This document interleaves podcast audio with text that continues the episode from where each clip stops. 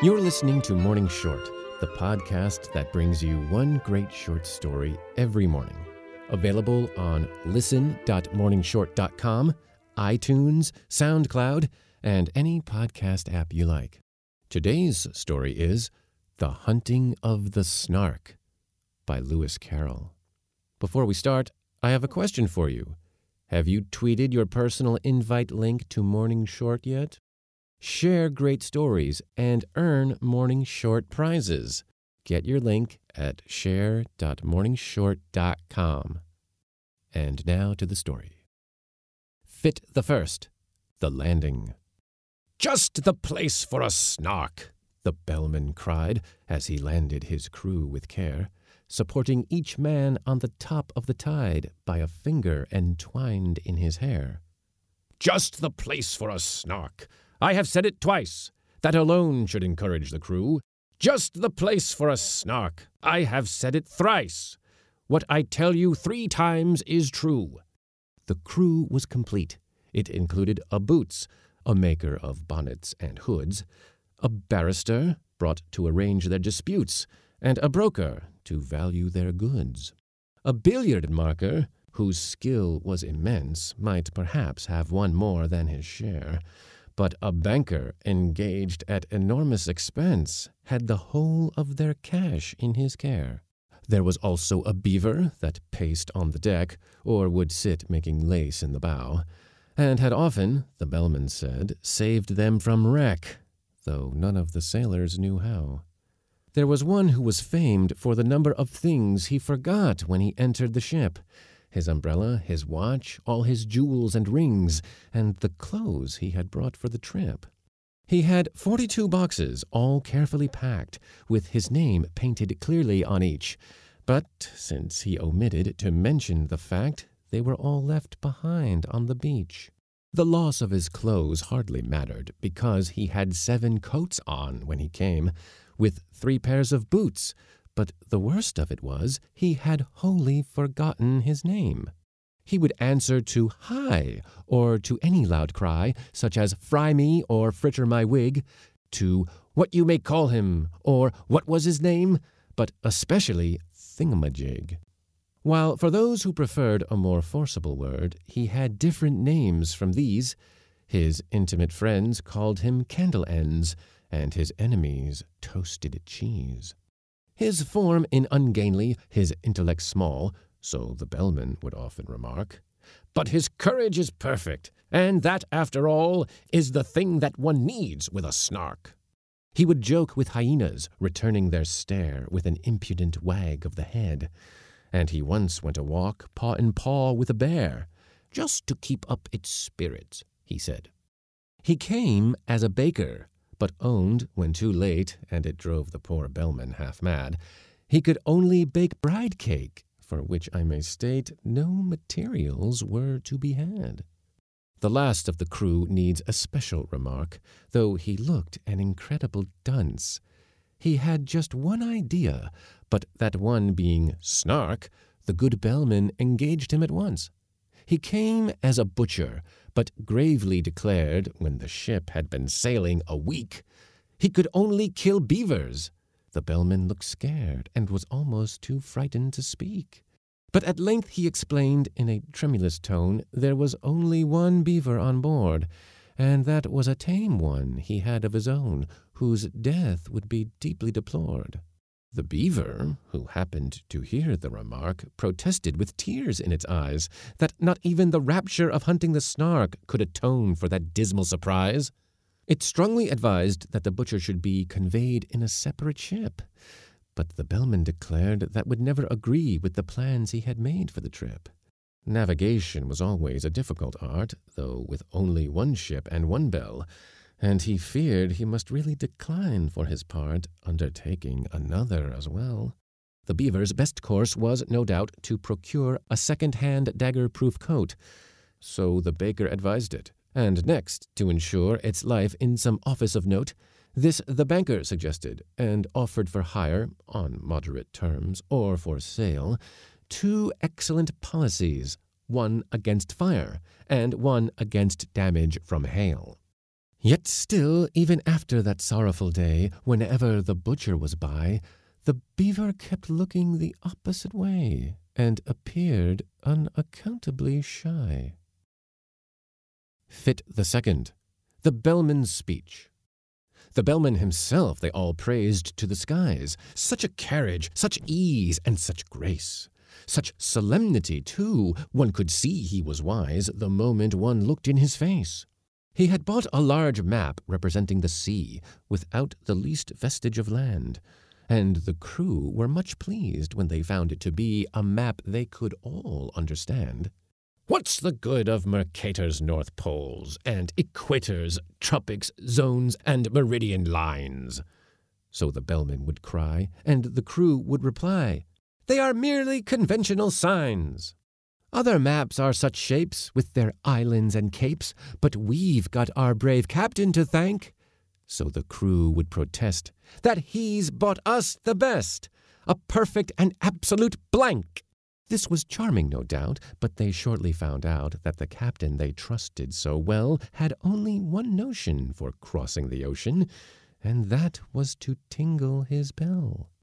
He was thoughtful and grave, but the orders he gave were enough to bewilder a crew.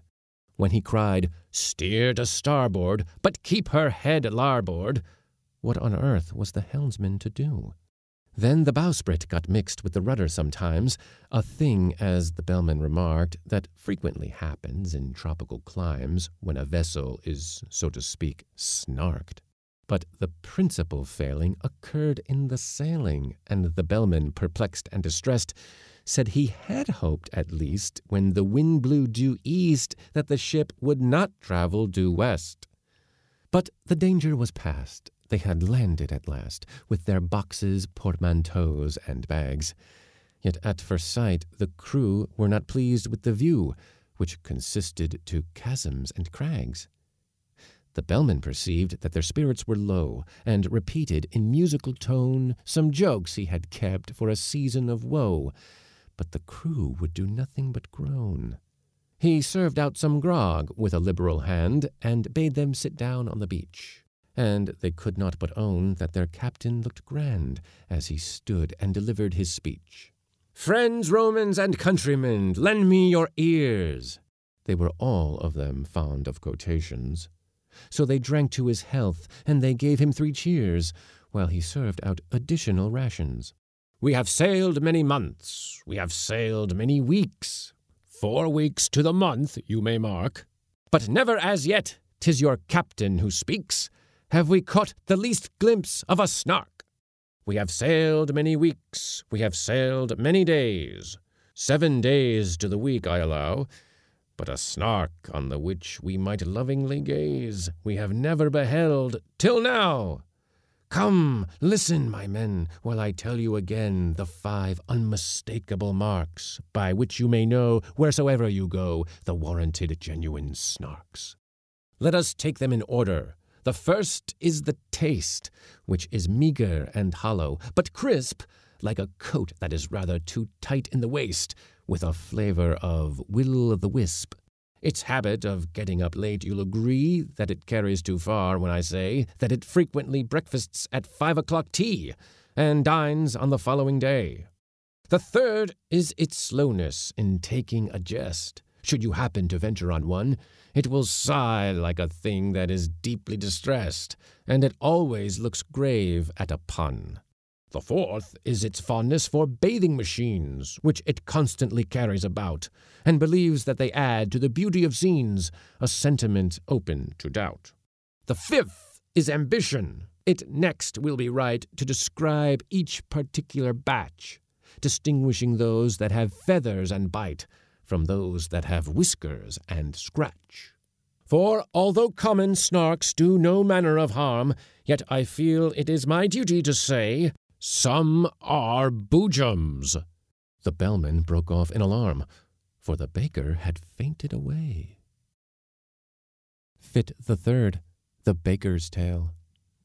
They roused him with muffins, they roused him with ice, they roused him with mustard and cress, they roused him with jam and judicious advice. They set him conundrums to guess. When at length he sat up and was able to speak, he had his sad story he offered to tell, and the bellman cried, Silence! Not even a shriek! and excitedly tingled his bell. There was silence supreme, not a shriek, not a scream, scarcely even a howl or a groan, as the men they called Ho told his story of woe in an antediluvian tone. My father and mother were honest, though poor. Skip all that, cried the bellman in haste. If it once becomes dark, there's no chance of a snark. We have hardly a minute to waste. I skip forty years, said the baker in tears, and proceeded without further remark. To the day when you took me aboard of your ship to help you in hunting the snark. A dear uncle of mine, after whom I was named, remarked when I bade him farewell, Oh, skip the dear uncle, the bellman exclaimed as he angrily tingled his bell. He remarked to me then, said that mildest of men, if your snark be a snark that is right, fetch it home by all means. You may serve it with greens, and it's handy for striking a light. You may seek it with thimbles, and seek it with care. You may hunt it with forks and hope. You may threaten its life with a railway share. You may charm it with smiles and soap. That's exactly the method, the bellman told, in a hasty parenthesis cried. That's exactly the way I've always been told, that the capture of snarks should be tried. But oh, beamish nephew, beware of the day if your snark be a boojum, for then you will softly and suddenly vanish away, and never be met with again.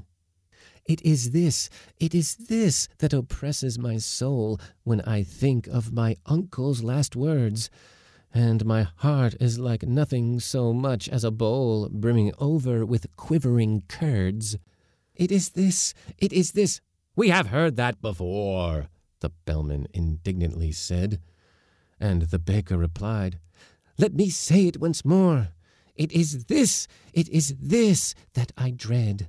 I engage with the snark every night after dark in a dreamy, delirious fight. I serve it with greens in those shadowy scenes, and I use it for striking a light. But if ever I meet with a boojum that day, in a moment of this I am sure, I shall softly and suddenly vanish away, and the notion I cannot endure. Fit the fourth. The hunting. The bellman looked uffish and wrinkled his brow. If only you'd spoken before! It's excessively awkward to mention it now, with the snark, so to speak, at the door.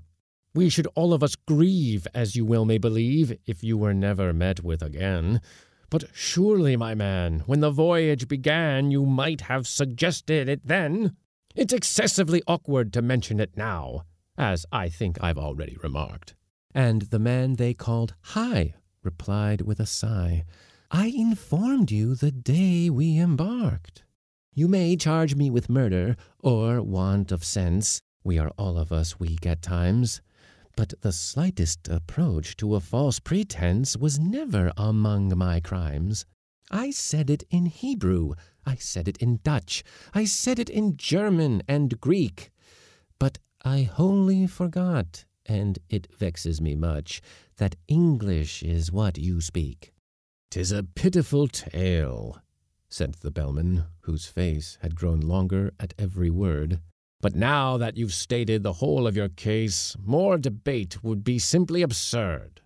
The rest of my speech, he explained to his men, you shall hear when I've leisure to speak it. But the snark is at hand. Let me tell you again, 'tis your glorious duty to seek it. To seek it with thimbles, to seek it with care, to pursue it with forks and hope, to threaten its life with a railway share, to charm it with smiles and soap. For the snark's a peculiar creature that won't be caught in a commonplace way. Do all that you know, and try all that you don't. Not a chance must be wasted today. For England expects, I forbear to proceed, 'tis a maxim tremendous but trite. And you'd be best unpacking the things that you need to rig yourselves out for the fight. Then the banker endorsed a blank check, which he crossed, and changed his loose silver for notes. The baker, with care, combed his whiskers and hair, and shook the dust out of his coats. The boots and the broker were sharpening a spade, each working the grindstone in turn. But the beaver went on making lace, and displayed no interest in the concern though the barrister tried to appeal to its pride and vainly proceeded to cite a number of cases in which making laces had been proved an infringement of right. The maker of bonnets ferociously planned a novel arrangement of bows, while the billiard marker, with quivering hand, was chalking the tip of his nose. But the butcher turned nervous and dressed himself fine with yellow kid gloves and a ruff. Said he felt it exactly like going to dine, which the bellman declared was all stuff. Introduce me, now there's a good fellow, he said, if we happen to meet it together. And the bellman, sagaciously nodding his head, said, That must depend on the weather. The beaver went simply galumphing about at seeing the butcher so shy, and even the baker, though stupid and stout, made an effort to wink with one eye. Be a man, said the bellman in wrath, as he heard the butcher beginning to sob. Should we meet with a Jubjub, that desperate bird, we shall need all our strength for the job. Fit the fifth, the beaver's lesson. They sought it with thimbles, they sought it with care, they pursued it with forks and hope. They threatened its life with a railway share, they charmed it with smiles and soap. Then the butcher contrived an ingenious plan for making a separate sally, and had fixed on a spot unfrequented by man, a dismal and desolate valley. But the very same plan to the beaver occurred, it had chosen the very same place, yet neither betrayed by a sign or a word the disgust that appeared in his face. Each thought he was thinking of nothing but snark and the glorious work of the day, and each tried to pretend that he did not remark that the other was going that way. But the valley grew narrow and narrower still, and the evening got darker and colder, till, merely from nervousness, not from good will, they marched along shoulder to shoulder. Then a scream, shrill and high, rent the shuddering sky, and they knew that some danger was near. The beaver turned pale to the tip of its tail, and even the butcher felt queer. He thought of his childhood left far behind, that blissful and innocent state. The sound so exactly recalled to his mind a pencil that squeaks on a slate. "'Tis the voice of the Jubjub," he suddenly cried, this man that they used to call Dunce. "As the bellman would tell you," he added with pride, I have uttered that sentiment once. Tis the note of the Jubjub. Keep count, I entreat. You will find I have told it you twice. Tis the song of the Jubjub. The proof is complete, if only I've stated it thrice. The beaver had counted with scrupulous care, attending to every word. But it fairly lost heart and outgrabe in despair when the third repetition occurred. It felt that, in spite of all possible gains, it had somehow contrived to lose count, and the only thing now was to rack its poor brains by reckoning up the amount. Two added to one, if that could but be done, it said, with one's fingers and thumbs. Recollecting with tears how in earlier years it had taken no pains with its sums. The thing can be done, said the butcher, I think. The thing must be done, I am sure. The thing shall be done. Bring me paper and ink, the best there is time to procure. The beaver brought paper, portfolio, pens, and ink in unfailing supplies, while strange, creepy creatures came out of their dens and watched them with wondering eyes. So engrossed was the butcher, he heeded them not, as he wrote with a pen in each hand, and explained all the while in a popular style which the beaver could well understand. Taking three as the subject to reason about, a convenient number to state, we add seven and ten, and then multiply out by one thousand diminished by eight. The result we proceed to divide, as you see, by 992. Then subtract 17, and the answer must be exactly and perfectly true. The method I employed I would gladly explain, while I have it so clear in my head. If I had but the time, and you had but the brain, but much yet remains to be said. In one moment I've seen what has hitherto been enveloped in absolute mystery, and without extra charge I will give you at large a lesson in natural history. In his genial way, he proceeded to say, forgetting all laws of propriety, and that giving instruction without introduction would have caused quite a thrill in society. As to temper the Jubjub's a desperate bird, since it lives in perpetual passion. Its taste in costume is entirely absurd. It is ages ahead of the fashion but it knows any friend it has met once before. It never will look at a bribe. And in charity meetings, it stands at the door and collects, though it does not subscribe. Its flavor, when cooked, is more exquisite far than mutton or oysters or eggs. Some think it keeps best in an ivory jar, and some in mahogany kegs. You boil it in sawdust, you salt it in glue, you condense it with locusts and tape, still keeping one principal object in view to preserve its symmetrical shape. The butcher would gladly have talked till next day, but he felt that the lesson must end, and he wept with delight in attempting to say he considered the beaver his friend, while the beaver confessed with affectionate looks more eloquent even than tears it had learned in ten minutes far more than all books would have taught it in seventy years. They returned hand in hand, and the bellman, unmanned, for a moment, with noble emotion, said, This amply repays all the wearisome days we have spent on the billowy ocean. Such friends as the beaver and butcher became have seldom, if ever, been known. In winter or summer, 'twas always the same, you could never meet either alone. And when quarrels arose, as one frequently finds quarrels will, spite of every endeavor, the song of the Jubjub recurred to their minds and cemented their friendship forever. Fit the sixth, the barrister's dream. They sought it with thimbles, they sought it with care, they pursued it with forks and hope. They threatened its life with a railway share, they charmed it with smiles and soap. But the barrister, weary of proving in vain that the beaver's lace making was wrong, fell asleep and in dreams saw the creature quite plain that his fancy had dwelt on so long. He dreamed that he stood in a shadowy court where the snark, with a glass in its eye, dressed in gown, bands, and wig, was defending a pig on the charge of deserting its sty.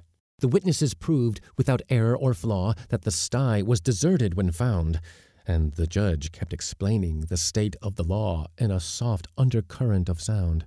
The indictment had never been clearly expressed, and it seemed that the snark had begun and had spoken three hours before anyone guessed what the pig was supposed to have done. The jury had each formed a different view long before the indictment was read, and they all spoke at once, so that none of them knew one word that the others had said. You must know, said the judge, but the snark exclaimed, Fudge! That statute is obsolete quite. Let me tell you, my friends, the whole question depends on an ancient manorial right.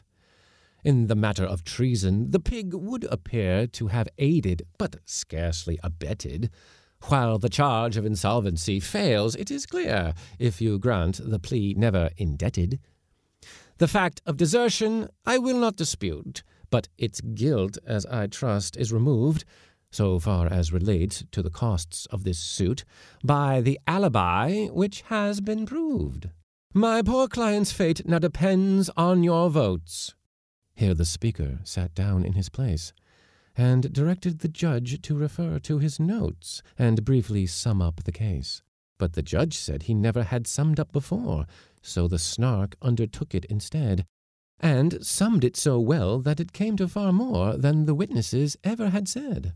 When the verdict was called for, the jury declined, as the word was so puzzling to spell, but they ventured to hope that the Snark wouldn't mind undertaking that duty as well. So the Snark found the verdict, although, as it owned, it was spent with the toils of the day. When it said the word guilty, the jury all groaned, and some of them fainted away. Then the Snark pronounced sentence, the judge being quite too nervous to utter a word. When it rose to its feet, there was silence like night, and the fall of a pin might be heard.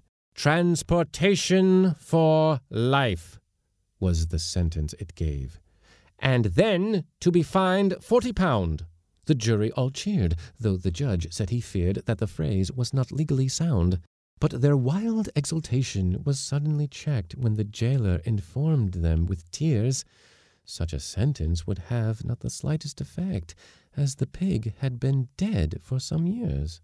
The judge left the court looking deeply disgusted, but the snark, though a little aghast, as the lawyer to whom the defense was entrusted went bellowing on to the last.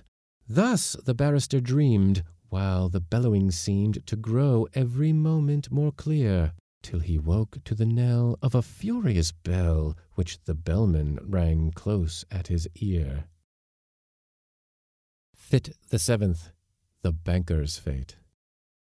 They sought it with thimbles, they sought it with care, they pursued it with forks and hope. They threatened its life with a railway share, they charmed it with smiles and soap. And the banker, inspired with a courage so new it was matter for general remark, rushed madly ahead and was lost to their view in his zeal to discover the snark. But while he was seeking with thimbles and care, a bandersnatch swiftly drew nigh, and grabbed at the banker, who shrieked in despair, for he knew it was useless to fly. He offered large discount, he offered a check, drawn to bearer, for seven pounds ten, but the bandersnatch merely extended its neck and grabbed at the banker again without rest or pause, while those frumious jaws went savagely snapping around. He skipped and he hopped and he floundered and flopped, till fainting he fell to the ground. The bandersnatch fled as the others appeared, led on by that fear stricken yell. And the bellman remarked, It is just as I feared, and solemnly tolled on his bell. He was black in the face, and they scarcely could trace the least likeness to what he had been, while so great was his fright that his waistcoat turned white, a wonderful thing to be seen.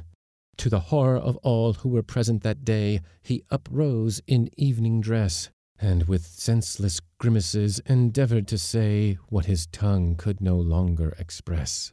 Down he sank in a chair, ran his hands through his hair, and chanted in mimsiest tones words whose utter inanity proved his insanity while he rattled a couple of bones. Leave him here to his fate. It is getting so late, the bellman exclaimed in a fright. We have lost half the day. Any further delay, and we shan't catch a snark before night. Fit the eighth the vanishing. They sought it with thimbles, they sought it with care, they pursued it with forks and hope. They threatened its life with a railway share, they charmed it with smiles and soap. They shuddered to think that the chase might fail, and the beaver, excited at last, went bounding along on the tip of its tail, for the daylight was nearly past. There is Thingumbob shouting, the bellman said. He is shouting like mad, only hark! He is waving his hands. He is wagging his head. He has certainly found a snark. They gazed in delight, while the butcher exclaimed, He was always a desperate wag. They beheld him, their baker, their hero unnamed, on the top of a neighboring crag. Erect and sublime, for one moment of time, in the next that wild figure they saw, as if stung by a spasm, plunged into a chasm while they waited and listened in awe. It's a snark, was the sound that first came to their ears and seemed almost too good to be true. Then followed a torrent of laughter and cheers. Then the ominous words, It's a boo! Then silence. Some fancied they heard in the air a weary and wondering sigh that sounded like Jum! But the others declare it was only a breeze that went by. They hunted till darkness came on, but they found not a button or feather or mark, by which they could tell that they stood on the ground where the baker had met with the snark. In the midst of the word he was trying to say, in the midst of his laughter and glee, he had softly and suddenly vanished away, for the snark was a boojum, you see.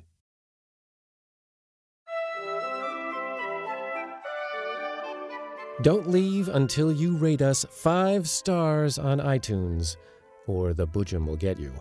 We count on your tweets and reviews to help us bring our stories to the largest number of readers possible.